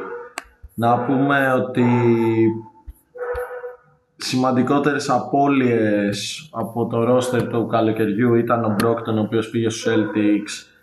TJ Warren τέλεια επέγραψε με τους Nets ε, από το trade με τους Celtics πήραν τον R. Naismith και τον Daniel Tice ε, αν και νομίζω ότι η σημαντικότερη προσθήκη βρίσκεται στο draft όπου επέλεξαν στην έκτη θέση τον Benedict Mathurin, ο οποίος έχει μπει εξαιρετικά σε αυτά τα πρώτα μάτς της σεζόν. Φλογοβόλο μέχρι στιγμής. Ναι. Φλογοβόλο. Ε, εντάξει, το δείγμα είπαμε και στην αρχή του podcast ότι είναι πολύ μικρό, αλλά νομίζω αυτή τη στιγμή αυτός και ο Μπανκέρο από τους rookies είναι οι παίχτες οι οποίοι έχουν δείξει πιο έτοιμοι και τα καλύτερα στοιχεία προς το παρόν. Ε, να πούμε ότι οι Pacers βρίσκονται και αυτοί στο 3-4 Χωρίς να έχουν κερδίσει κάποιον σπουδαίο αντίπαλο προς το παρόν, οι νίκες τους είναι απέναντι στους Wizards, τους Pistons και στην κατάσταση που είναι οι Nets αυτή τη στιγμή δεν θεωρείται κάποιος σπουδαίος αντίπαλος. Ε, και έχουν χάσει το δεύτερο μάτς που παίξανε με τους Wizards από τους Philadelphia Sixers και από τους Chicago Bulls. Να πούμε ότι έχουν ξεκινήσει τρομερά επιθετικά τη σεζόν. Ε, κάτι που βασίζεται κυρίως και στην πολύ καλή απόδοση που έχει το δίδυμο στην περιφέρεια, ένα πολύ νεανικό δίδυμο που έχουν συνθέσει ο Χαλιμπέρτον, ο οποίος μετράει αυτή τη στιγμή 23,4 πόντους ανά αγώνα και 10 assist. Ενώ ο Μάθιου, ο οποίος μπήκε φέτος σεζόν, έχει μέσο όρο 21 πόντους στο παιχνίδι, ε, δείχνοντας πολύ καλά στοιχεία. Ο Buddy Hield ε, τη δουλειά του από το τρίποντο και με το σου του την κάνει παραπάνω από καλά που μπορεί να περιμέναμε. Έχει 17,1 μέσο όρο πόντου στο παιχνίδι. Ε, έχουμε και κάποιο... Έχει σουτάρει και 4,1 στα 9,3 τρίποντα, 44,6%. Ο Buddy Hield είναι elite shooter σε πάρα πολύ ψηλό volume. Οκ, okay, ξέρουμε άλλες του αδυναμίες μπορεί να είναι αμυντικά ή ότι δεν είναι και ο καλύτερος ε, δημιουργός, αλλά ο τρόπος που, που μπορεί να, να πάρει φωτιά από τη γραμμή του τριπόντου είναι ε, υψηλοτάτου επίπεδου. Ναι, νομίζω έχουν θέσει μια πολύ ωραία νεανική ομάδα που είναι ευχάριστο να τη βλέπεις. Ε, δεν νομίζω ότι θα κάνουν κάτι φέτος, ε, ενώ να διεκδικήσουν κάποια είσοδο στα play-off κτλ. Θα, θα μπορούσαν να βγουν δέκατοι. Ίσως, ναι, δεν ξέρω και αν το θέλουν τόσο. Θα δούμε τι θα γίνει και με το Miles Turner, αν θα μείνει όλη τη σεζόν ή αν θα έχουμε κάποιο trade και εκεί. Ή αν θα πάει στους Lakers, εννοείς με το Έχουν ακουστεί πολλά. Ε, ναι, νομίζω αν κάτι μπορούμε να πούμε σαν αρνητικό με βάση προφανώς και τους στόχους της ομάδας είναι η κατάσταση του Ντουάρτε, ένα περσινό draft ο οποίος είχε μπει και αρκετά μεγάλο στη λίγα είναι 24 ήδη 25 χρονών. Ε, που δεν δείχνει τουλάχιστον σε αυτό το ξεκίνημα της σεζόν ενώ παίρνει 19 λεπτά το παιχνίδι έχει μόλις 7 πόντους μέσω όρο. Και δεν δείχνει τουλάχιστον τις προοπτικές και την ετοιμότητα. Προφανώς εντάξει είναι μόλις η δεύτερη χρονιά του στη Λίγκα Ε, αλλά περιμέναμε νομίζω έναν λόγω και ηλικία σε έναν πιο έτοιμο παίχτη. Ξέρεις τι, εγώ θα- δεν νομίζω ότι είναι ζήτημα ετοιμότητα. Υπό την έννοια ότι πέρσι ήταν πολύ καλός στον Ντουάρτε. Ε, είναι πολύ χειρότερος από πέρσι. Οκ, αγωνίζεται και 9 λεπτά λιγότερα. Πέρσι ήταν βασικός. Αλλά σουτάρει πολύ χειρότερα από το τρίποντο. Γενικότερα σουτάρει πολύ άσχημα εντός πεδιάς. Και η αμυντική του απόδοση νομίζω βρίσκεται σε, σε πιο χαμηλά επίπεδα. Ε, έχει προβληματίσει λίγο ο Ντουάρτε. Βέβαια, οκ. Δεύτερη του σεζόν είναι. Όλοι οι παίχτες έχουν κάποια σκαμπανεβάσματα στην απόδοσή τους όταν μπαίνουν στη Λίγκα. Μπορεί να τον έχει επηρεάσει και ότι πλέον υπάρχουν και άλλα επιθετικά όπλα όπως ο, ο Μάθιουριν, ο οποίος και αυτός έρχεται από τον πάγκο κυρίως, ε, αλλά και ο, ο Μπάντι Χίλντ, ο οποίος έχει μάλλον έναν αναφα- αναβαθμισμένο ρόλο έτσι κάπως ε, φέτος. Πέρυσι εξάλλου δεν ξεκίνησε τη χρονιά ε, στην Ινδιάνα. Ε, ναι, είναι ένας λόγος ε, προβληματισμού, αλλά νομίζω είναι κάτι το οποίο, οκ, ε, λύνεται. λύνεται. Δεν νομίζω ότι πρέπει να τον καταδικάσουμε. Μόλις ε, ε, σε 7 παιχνίδια έχει αγωνιστεί, θα δούμε προοπτικά μέσα στη σεζόν ε, το αν θα ξαναβρει τη, τη φόρμα του.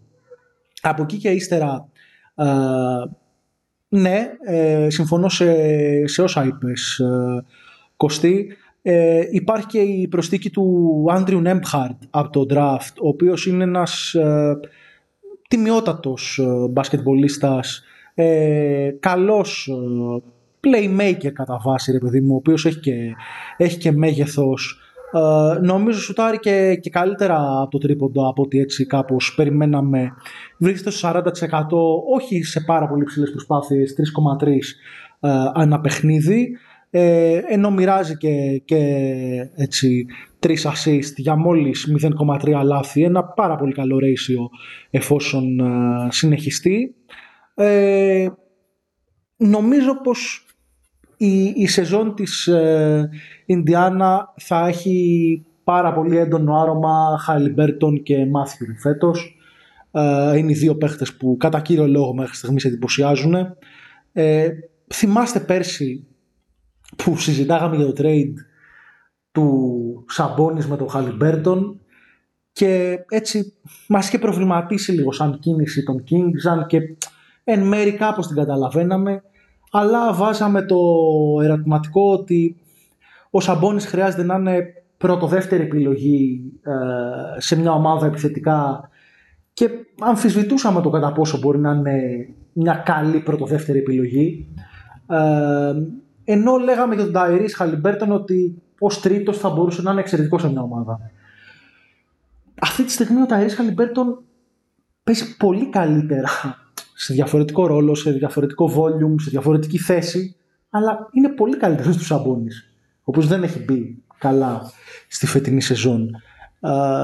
Ο Ταϊρίς Χαλιμπέρτον πλέον ως πρωτεύων χειριστής και πρωτεύουσα επιλογή στην επίθεση είναι εξαιρετικός. Δηλαδή βάζει το όνομά του δίπλα στα, στα πραγματικά elite νεανικά prospect της λίγκας. Βάζει το όνομά του δίπλα σε ονόματα όπως του Kate Cunningham σαν απόδοση. Δεν λέω ότι έχουν το ίδιο ταβάνι. Λέω όμως ότι από εκεί που ήταν ένας παίχτης ο οποίος δεν ήξερες κατά πόσο θα μπορέσει να, να αναπτύξει την τρίπλα του, το χειρισμό του ε, σε επίπεδο τέτοιο ώστε να είναι πρωτεύοντας χειριστής, πλέον το κάνει αυτό με φοβερή άνεση.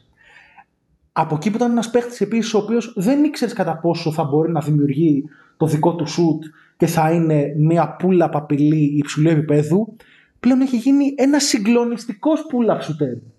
Ο Ταϊρή Χαλιμπέρτον φέτος σουτάρει ε, με 46,7% από τρίποντο. Και τα περισσότερα από αυτά δεν είναι assisted. Είναι σουτ τα οποία δημιουργεί ο ίδιος για τον εαυτό του. Έχει φτιάξει ένα πάρα πολύ α, δυνατό step back τρίποντο.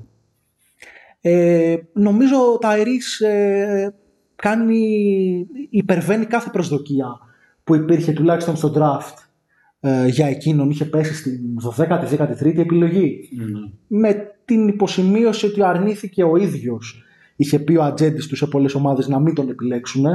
Για παράδειγμα, θα τον επιλέγανε οι Hawks στο νούμερο 6. Πιθανότητα αντί του Οκόνκου. Όμως, επειδή ήταν μια ομάδα με πολλές επιλογές στην περιφέρεια, Trey Young, Kevin Herter τότε, Bogdan Bogdanovic, ο, ο ατζέντης του ενημέρωσε την ομάδα ότι δεν είναι στις πρώτες του επιλογές. Το έκανε και σε άλλες ομάδες αυτό, εξ όσων ε, γνωρίζω, με βάση τα ρεπορτάζ δηλαδή. Ε, και κατέληξε στους Kings. Πλέον στην Ινδιάνα νομίζω έχει βρει το, το ιδανικό περιβάλλον ε, για να αναπτύξει το, το skill set του. Ε, ο Μάθιου Ρινό, όπως είπε είναι ο βασικός ανταγωνιστής αυτή τη στιγμή στα πρώτα μάτια της σεζόν του, του Μπανκέρο για το Rookie of the Year. Ένας παίχτης ο οποίος είναι ε, ένας φοβερός σκόρερ, ε, πολύ έτοιμος σε αυτό το, το στοιχείο του παιχνιδιού του μέχρι στιγμής 45,1% εντός παιδιάς παίρνοντας 14,6 προσπάθειες μόλις μία λιγότερη προσπάθεια αναπαιχνίδια από τον Ταϊρής Χαλιμπέρτον έτσι μιλάμε για τον δεύτερο παίχτη σε σούτα αναπαιχνίδι ε, στην Ινδιάνα σε μια ομάδα που συνεχίζει να έχει τον Buddy Hill συνεχίζει να έχει τον ε, Miles Turner δεν είναι ότι είναι και, και άδεια ναι. από, από επιλογές ε, δημιουργικά ε, πάσας μπορεί να μην βρίσκεται αυτή τη στιγμή σε κάποιο εξαιρετικό επίπεδο, έτσι. Ε, να είναι κατά βάση ε, να επιτίθεται ως, ε, ως, πώς λέγεται, ως scorer, να λειτουργεί ως scorer στην επίθεση, αλλά ε, είναι ένας μπασκετμπολίστας ο οποίος δείχνει να μπορεί άνετα να εξελιχθεί ακόμα και σε starting shooting guard, σε καλό starting shooting guard ε, στη Λίγκα. Αυτά νομίζω για την Ινδιάνα ok, okay, αν θέλετε να πούμε και για κάνα δύο-τρεις παίχτες ακόμα πολύ επιγραμματικά, ο Τζέιλεν Σμιθ και ο Άρον Νι Σμιθ μάλλον δεν θέλω να πω απογοητεύουν, αλλά ίσως να περίμενες κάποια πραγματάκια παραπάνω. Εντάξει, είναι νωρίς ακόμα. Νωρίς είναι ακόμα. Ο Νι Σμιθ είναι ένας παίχτης που και στη Βοστόνη δεν είχε αποδώσει. Μπήκε στη Λίγκα ω ένας elite shooter της τάξης του 45-50% στο κολέγιο. Μέχρι στιγμής δεν σουτάρει καθόλου καλά Στη Βοστόνη σούταρε άθλια. Ε, στο, στην Ινδιάνα σουτάρει με λίγο κάτω από 32% από το τρίποντο. Ε, και αμυντικά, οκ, δεν δείχνει αυτή τη στιγμή να μπορεί να εξελιχθεί σε κάποιον wing stopper ε, στη θέση 2-3. Ξέρεις όμως είναι το δεδομένο ότι ο Νίσμιθ μπήκε στο NBA σε μια ομάδα που κατευθείαν είχε πολύ ψηλούς στόχους. Οπότε και το, ο χρόνος ο οποίος του δινόταν ε, ήταν λίγος. Ε, Δεν ήταν και καλός αυτόν τον χρόνο έτσι. Δεν θέλω να το ωρεοποιήσω γιατί και ο Πίτσαρ την ίδια χρονιά μπήκε στο, ε, στο NBA ε, μαζί του στη, στην ίδια ομάδα στη Βοστόνη με τους ίδιους στόχους και πήρε πολύ περισσότερο χρόνο και ε, είχε πολύ καλύτερη απόδοση από εκείνον. Αλλά θέλω να τον δω και φαίνεται ότι και η Διάννα θέλει να τον δει ε, φέτος δίνοντα το περισσότερο χρόνο και όχι μόνο περισσότερο χρόνο, αλλά και περισσότερε. Και περισσότερες προσπάθειες. Προσπάθειες ακριβώς. 22 λεπτά το παιχνίδι να πούμε. 7,2 σούτ ανα, ανα Ναι, θέλω να τον δω λίγο παραπάνω για το αν όντως μπορεί να φτάσει ε, στα επίπεδα με τα οποία έμπαινε στο, ε, στο NBA. Οπότε το θεώρησα και μια καλή κίνηση από τη Βοστόνη, το οποίο όμως δεν με είχε επιβεβαιώσει προφανώς με την απόδοσή του θα έχει ένα ενδιαφέρον για μένα. Επίσης, εγώ για την Ινδιάνα θα ήθελα να πω ότι θα έχει ενδιαφέρον το κατά πόσο θα μείνει έτσι το ρόστερ. Γιατί εντάξει και με το μάλιστα είναι να ακούγονται πάρα πολύ συχνά ε, φήμες για το κατά πόσο θα γίνει trade.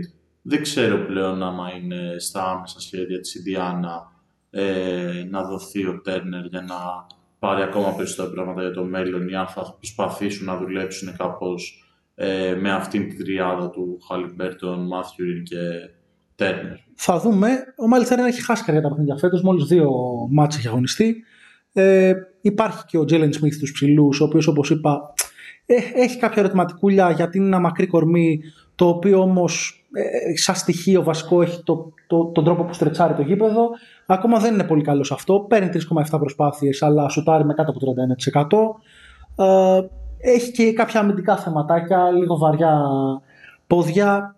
Να τον δούμε. Εντάξει, να, να τον δούμε να εξελίσσεται, αλλά δεν ξέρω κατά πόσο είναι starting material για κάποια καλή ομάδα ενώ και σαν προοπτική, όχι άμεσα. Ε, αυτός ο, ο παίχτης ο οποίος έτσι δίνει πράγματα και ειδικά ε, στα, στα μάτια τα οποία έχασε ο Miles Turner ε, είναι ο Isaiah Jackson και αυτός περσινό ε, draft pick, ένας παίχτης που αγωνίζεται με πάρα πολύ μεγάλη ε, ενέργεια ε, στο παρκέ, κάτι που αποτυπώνεται και στον καλό αριθμό κλεψιμάτων του αλλά και στον ε, καλό αριθμό κοψιμάτων του. Ε, δεν σουτάρει ακόμα τρίποντο, είναι λίγο undersized ε, για πεντάρι, αλλά έχει ίσως κάποια vibes έτσι, λίγο μοντέλο μπασκετμπολίστα Μόντρες Χάλερ, λίγο undersized, λίγο μακρύ μαλλί, λίγο δίνουμε πάρα πολύ ενέργεια όταν μπαίνουμε στο παρκέ. Να δούμε και αυτόν ποιο είναι το ταβάνι. Ενδιαφέρουσα ομάδα Ιντιάνα. Θα προσθέσει και, και άλλα πράγματα μέσω του draft. Και νομίζω ότι το μέλλον φαντάζει καλό, ειδικά από τη στιγμή που βρίσκει ένα, ένα backcourt ε, pairing το οποίο δείχνει να έχει υψηλό ταβάνι. Να περάσουμε και στις προβλέψεις για φέτος. Ναι, νομίζω ότι το αναφέραμε κάποια στιγμή πιο στην αρχή, ότι τη βλέπουμε μια ομάδα που ίσως να διεκδικήσει την τελευταία μάλλον θέση του play αλλά μάλλον μέχρι εκεί είναι το ταβάνι της. Εντάξει, ναι, και αυτό είναι λίγο δύσκολο. Δηλαδή, θα πρέπει, ρε παιδί μου, έστω και να πεις ότι οι Nets δεν θα είναι φέτος για τίποτα, άμα τους πεις. Που εγώ δεν το λέω, αλλά εντάξει, επειδή έχουν ξεκινήσει... Εντάξει, θα είναι πάνω από τους Magic, πάνω από τους Pistons. Πιθανότατα, πιθανότατα. Πάνω από τους Hornets. Να δούμε, γιατί οι Hornets δείχνουν ανταγωνιστικοί. Δηλαδή δεν είναι πολλές για να διεκδικήσει. Εντάξει, ρε παιδί μου, Εγώ πάνω, από αυτούς, πάνω από τους Wizards. Ναι, και ναι. τους Nets να βάλεις εκεί που εντάξει το παρακάνουμε ναι, λίγο. Αυτό. Ε, πάλι δεν μπαίνουν στο play. ναι, ναι, εντάξει, θα δούμε, θα δούμε. Καλή ομάδα πάντως με, με ενδιαφέρον. Και να περάσουμε και στην τελευταία ομάδα τους, του Central Division που είναι οι Detroit Pistons οι οποίοι να πούμε ότι το καλοκαίρι απέκτησαν μέσω trade τον Bojan Bogdanovic ο οποίος έχει μπει και εξαιρετικά στη σεζόν ε, απέκτησαν από τους Knicks τον Berks, τον Noel και τον Kemba Walker σε ο trade για Τίποτα. Ήταν ένα trade που κάνανε νίκη για να απελευθερώσουν cap space. Δεν έχει ιδιαίτερη σημασία. Ναι, και μέσω του draft επέλεξαν στην πέμπτη θέση τον Jaden Ivey και τον. Jaden Ivey. Ivey, συγγνώμη. Και τον Jalen Duren στο 13. Καθώς επίσης και τον draft των Blazers στο νούμερο 36 τον Gabriel Προσίντα. Ο Προσίντα ήδη παίζει EuroLeague, αν δεν κάνω λάθος, ναι. στην Alba. Ε, να πούμε ότι οι Pistons έχουν ξεκινήσει σεζόν με ρεκόρ 2-5 ε, κάπως αναμενόμενο ε, και κατάφεραν να κερδίσουν τους Warriors χθες βέβαια σε ένα μάτι που τα βάλαν όλα ε, τελείωσαν με 128 το παιχνίδι και πριν είχαν κερδίσει μόνο τους Orlando Magic που και πέρα έχουν ήττες από τους Knicks, τους Pacers, τους Wizards και δύο ήττες από τους Hawks ε, Εντάξει, να πούμε ότι είναι μια σεζόν σε συνέχεια των προηγούμενων για το Detroit, το οποίο είναι σε rebuild mode. Ε, με τον Cade να είναι ο star της ομάδας, ναι, ναι, ναι. να χτίζουν γύρω από αυτόν. Ε, κάνανε καλές προσθήκες στο draft. Ε, να δούμε και τους παίχτες, προφανώς έχουν παίξει λίγα μάτς προς τον παρόν και ο Ivy και ο Duren. Ε, ο Σαντίκ Μπέι έχει μπει επίσης καλά στη σεζόν σούτα, και χθες σούταρε εξαιρετικά αλλά και συνολικά έχει 15,2 πόντους μέσο όρο. Ε, το τρίποντο του μπορεί να τα ανεβάσει λίγο γιατί είναι στο 34 περίπου λίγο πιο πάνω από 34. Εντάξει, δεν τον φάμε το Σάντικ Μπέι. Καλός σουτέρ αν και πέρσι εντάξει, είχαν πέσει λίγο τα ποσοστά του κάποια στιγμή. Ε, αλλά νομίζω εντάξει είναι ένας χρήσιμος μπασκετμπολίστας για το Detroit που έχει βάλει και λίγο το drive στο παιχνίδι του, δηλαδή πηγαίνει και, και μέχρι το καλάθι, έχει και αρκετά backdoor cuts τα οποία κάνει και τον βρίσκει όμορφα ο Cade. Καλός, καλός πιτσιρικάς κι αυτός. Ναι, μιλάμε για μια πολύ νεανική ομάδα η οποία θα κάνει αρκετές ήττες και φέτος ε, και νομίζω είναι ενδιαφέρον να δούμε την εξέλιξη των νέων παιχτών, να δούμε και την εξέλιξη του Κέιτς στη δεύτερη χρονιά του. Πέρσι, πιθανότατα με βάση τα expectations που υπήρχαν πριν μπει στη Λίγκα, να μην εντυπωσίασε. Ε, ωστόσο, είναι, φαίνεται ότι είναι καλός παίχτης, ε, με potential να γίνει superstar το ναι, ναι, ναι, όχι. Ναι, το ταβάνι που θα, δει, το μέλλον ποιο θα είναι. Ε, έχει εντυπωσιάσει ο Μπογκδάνοβιτ.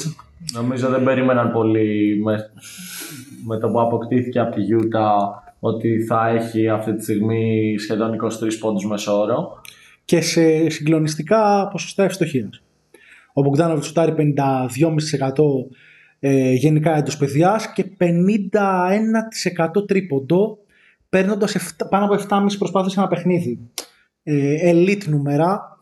Ε, πολύ καλός και στις βολές. Επιθετικά είναι τεράστιο όπλο φέτος για το, για το Detroit.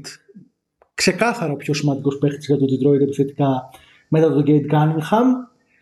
Αμυντικά είναι λίγο τρύπα. Ε, είναι λίγο βαρύ κορμί και δεν έχει και πολύ μέγεθος. Ε, η αλήθεια είναι σε καταστάσεις απομόνωσης όποτε καταφέρνουν μέσω on-ball screen να τον φέρουν οι αντίπαλες ομάδες να μαρκάρει τον βασικό χειριστή. Ε, δεν μπορεί να, να ανταποκριθεί. Δεν είναι βέβαια αυτός ο ρόλος του. Ξέραμε ότι ο Μπογκδάνοβιτς έχει πέσει πολύ ε, αμυντικά. Ε, Παρ' όλα αυτά είναι ένας βετεράνος ο οποίος με, τη, με το σουτ του ε, βοηθάει πάρα πολύ το, το Gate και την υπόλοιπη ομάδα απλώνοντας το γήπεδο.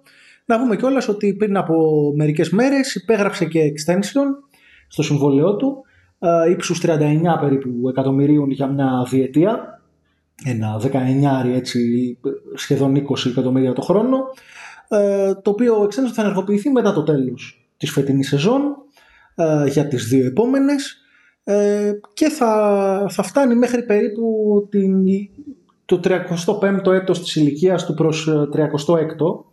Ε, ε, πήρε καλά λεφτά ο, ο Μπόγιαν μέχρι τα, τα μπασκετικά του έτσι γεράματα. Από εκεί και πέρα ο Κέιντ καλά έχει μπει στη σεζόν πέρα από τα πρώτα κάνα δυο παιχνίδια που ήταν λίγο αρκετά άστοχος. Ακόμα δεν στάρει καλά από το τρίποντο αλλά νομίζω αυτό είναι κάτι που θα φτιάξει. Δεν τον φοβάμαι καθόλου τον Κέιντ στο σουτ του ε, δεν τον βοηθάει πολύ και η ομάδα του να σουτάρει καλύτερα γιατί πρέπει να παίζει ε, ξεκάθαρα on ball.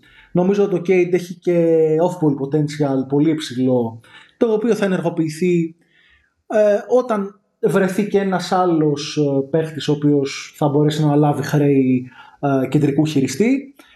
Πιθανόν αυτός ο παίχτης να, να γίνει ο Jaden Ivey. Ε, καλός είναι μέχρι στιγμής ο Jaden Ivey, αρκετά καλός. Uh, σουτάρει και καλά, σουτάρει καλά και γενικά εντός παιδιάς, εντάξει, περίπου 46%, αλλά και από τα 7,5 μέτρα, 7,25 πόσα είναι στο NBA, uh, όπου σουτάρει με 40% σε 4,2 προσπάθειες. Ήταν λίγο ερωτηματικό το σουτ του, παρότι πέρσι σουτάρει καλά στο κολέγιο. Ήταν η πρώτη χρονιά νομίζω που ο Jaden Ivey είχε φτιάξει καλά νούμερα ε, στο τρίποντο. Μοιράζει assist, 4,2, κάνει και τα λαθάκια του, 2,2 βάζει μια πίεση πάνω στην μπάλα χωρίς αυτό να σημαίνει ότι είναι καλός ιδιαίτερα αμυντικός μέχρι στιγμής. Γενικά δεν είναι μια καλή άμυνα του Detroit. Είναι η δεύτερη χειρότερη του πρωταθλήματος. Βρίσκονται πάνω μόνο από τους Nets σε defensive ε, rating. Από άλλους νεαρούς μπασκετμπολίστες υπάρχει έτσι και ο Isaiah Stewart το 4-5, 5-4 αυτό το οποίο παίζει πάντα με, με πολλή ενέργεια, ένα πολύ δυνατό κορμί, του οποίου προσπαθούν ε, να του φτιάξουν και το τρίποντο. Παίρνει πολλές προσπάθειες, η αλήθεια είναι, για το, για το ταλέντο του σουτέρ, ενώ ακόμα δεν είναι ένας καλός σουτέρ. Σουτάρει με 25% από το τρίποντο. Παρ' όλα αυτά παίρνει 4,6 προσπάθειες το παιχνίδι. Υψηλό νούμερο για τον ε, μπασκετμπολίστα Στιούαρτ.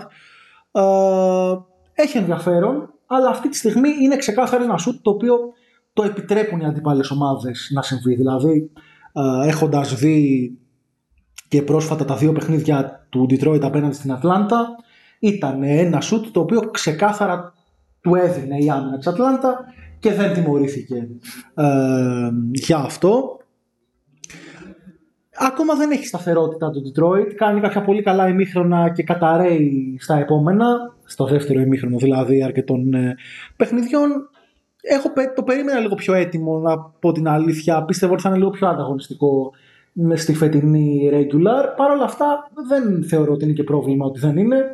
Ίσα ίσα να βάλουν άλλον έναν uh, παίχτη με potential από το επόμενο draft. και να χτίσουν γύρω από τον Gate, ο οποίος είναι πραγματικά elite prospect ε, και νομίζω πως εντάξει, είναι αρκετά προθεγραμμένη η πορεία τους, πολύ συγκεκριμένη. Ναι, νομίζω ότι είναι περισσότερο χρονιά που θέλουν να δοκιμάζουν πράγματα, να δουν και που μπορούν να φτάσουν πολλοί νέοι παίχτες τους, ε, πώς, θα, πώς θα ανταποκριθούν. Φαίνεται και από αυτό που είπες, δηλαδή μόνο και μόνο το ότι προσπαθούν να βάλουν το στοιχείο του τριπώντου στο Stewart, ε, δίνονται περισσότερα λεπτά και σε παίχτες οι οποίοι ε, είναι νέοι ακόμα και προσπαθούν να βρουν και το ρόλο τους στο NBA. Εντάξει, αυτό νομίζω ότι κάπως όπως το είπες είναι περιγραμμένη πορεία ότι δεν θα πάνε πολύ καλά στη regular season, αλλά δεν είναι και αυτός ο σκοπός. Δηλαδή, νομίζω ότι είναι ξεκάθαρο ότι το Detroit είναι σε μια φάση ε, που κάνει rebuild, έχει βάλει κάποιους άλλου παίχτες μέσω του draft στο roster του. Το ζήτημα τώρα είναι να δούμε την ανάπτυξη εκείνων και το πώς και με άλλες κινήσεις που θα γίνουν στο μέλλον θα μπορεί να είναι μια ανταγωνιστική ομάδα ε, στο μέλλον. Και νομίζω για να κλείνουμε, γιατί δεν έχει μεγάλο ε, πολλά θέματα έτσι για να φλιαρούμε. Ε, λογικά θα είναι μια από τις χειρότερες ομάδες φέτος στην Ανατολή. Ε, θα κοντραριστούν ε, με το Ορλάντο, πιθανότατα για την ε, τελευταία θέση, το συμπαθέστατο και πολύ ενδιαφέρον Ορλάντο. Ε, νομίζω η Ινδιάνα για παράδειγμα είναι ένα τσακ πιο έτοιμη Ναι. να, να είναι ανταγωνιστική, ειδικά όσο έχει τον Τέρνερ και τον Hill στο roster της όπως είπαμε πριν. Ε, και ο Κωστής φαντάζομαι κάπως έτσι το βλέπει. Ε; Ναι. Τελευταίες θέσεις. Ε, Οκ. Αυτά λοιπόν. Νομίζω φτάσαμε στο τέλος για άλλη μια φορά. Ναι, θα ακολουθήσει άλλο ένα επεισόδιο με το τελευταίο division σε αυτή την ανασκόπηση και προβλέψεις που κάνουμε για όλες τις ομάδες του NBA. Το νοτιοανατολικό division έχει ενδιαφέρον. Δεν ξέρω αν έχει true contender αλλά παρόλα αυτά έχει ένα νόημα να δούμε πώς κινούνται οι ομάδες. Αυτό ήταν το Underpod. Να έχετε ένα καλό βράδυ.